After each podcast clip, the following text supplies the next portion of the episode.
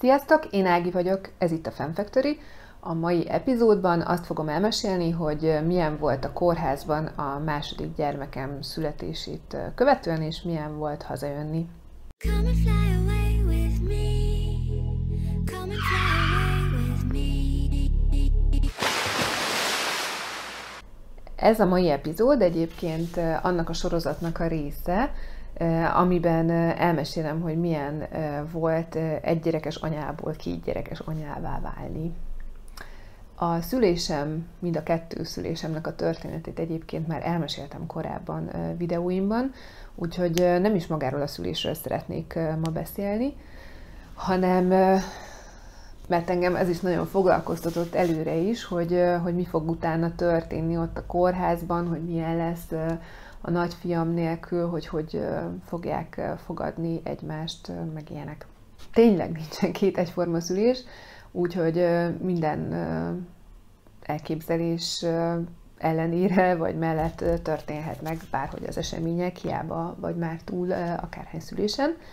Nekem a második szülésem abból a szempontból rendkívül szerencsés volt, hogy írtózatosan gyorsan történt, konkrétan a rohamos szülés kategóriában esett, Aminek megvolt ez az előnye, hogy hát gyakorlatilag nem is nagyon volt időm úgy igazán elfáradni.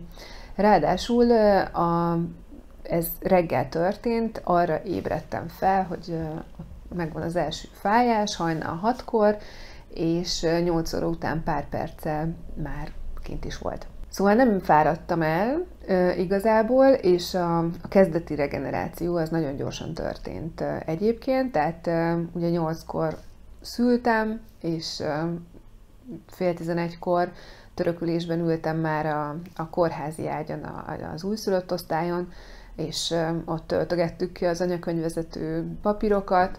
Egyáltalán nem éreztem úgy, hogy nekem most itt pihenni kéne, hogy de jó lenne aludni, vagy legalább feküdni, teljesen így buzgott bennem a tetvágy, meg hát nagyon izgultam, kíváncsi voltam, hogy hogy van a nagyfiam, hogy vajon hiányol engem, hogy, hogy őt megijesztette, bár nem volt alapvetően ijesztő, ahogy ugye eljöttünk otthonról, de hogy, hogy mégis vajon most miket gondol. Szóval így ezek foglalkoztattak, és alig vártam, hogy hozzák már a, a kis újszülöttemet.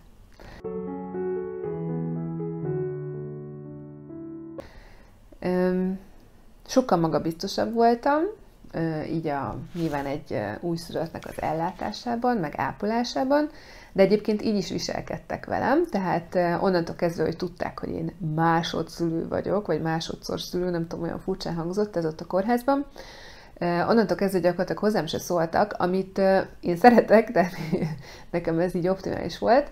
Nyilván, hogyha kérdeztem volna, akkor valószínűleg válaszolnak.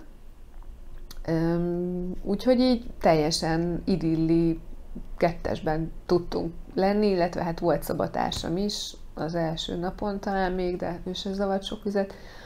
Szóval így nyugodtan tudtunk ismerkedni, nem volt rajtam az a tudatlanság, tehetetlenség, ismeretlentől való félelem, és hát nem is voltam ugye különösebben elfáradva szerencsére.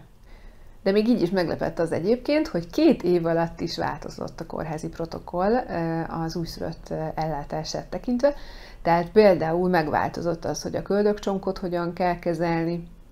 Olyan szempontból nem lepődtem meg, hogy már előtte olvastam róla, hogy ami még az első fiamnál teljesen bevett szokás volt, és itt tanították meg a kórházban, hogy minden egyes alkalommal alkoholos vattával kell alaposan letakarítani, Erről utána olvastam is egy cikket, hogy ez hát nem, hogy nem jó, de még akár rossz is lehet, és egyébként lekövette a kórházi protokoll, és két évvel később már nem ezt kellett vele csinálni.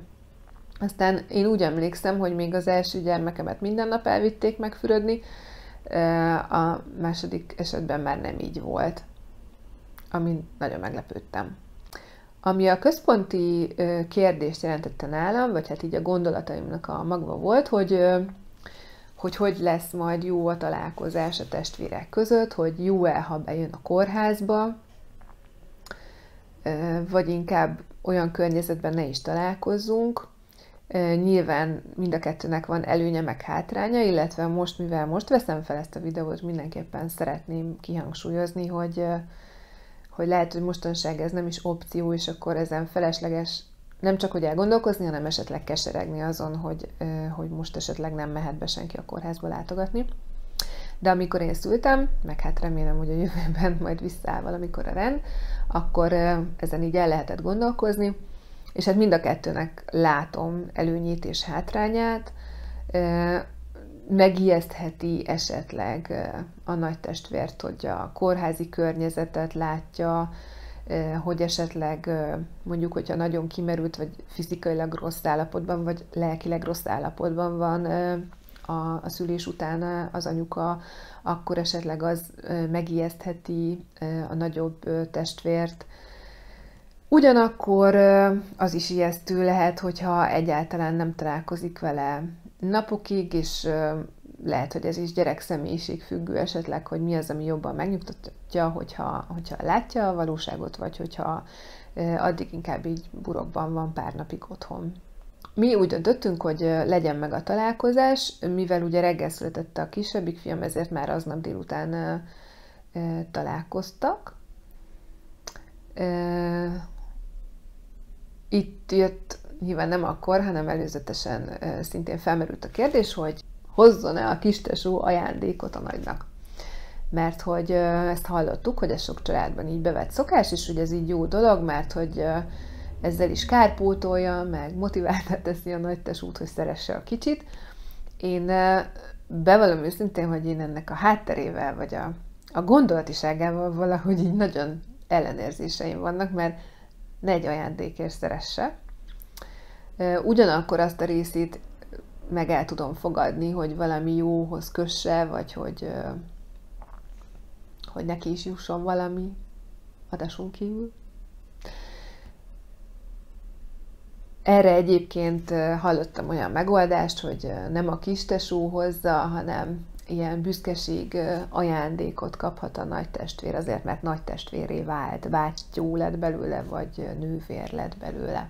Aztán felmerült nálunk az a kérdés is, hogy most minden nap jöjjenek meglátogatni, vagy ne. Mert apuka minden nap szeretett volna jönni meglátogatni, de, de nem biztos, hogy ezt egy két éves gyerekkel kell, és egyébként úgy is volt, hogy az első találkozás az egész jól sikerült, a második az már eléggé nyűgös volt, úgyhogy már harmadjára nem jöttek be, hanem akkor már csak utána itthon találkoztunk.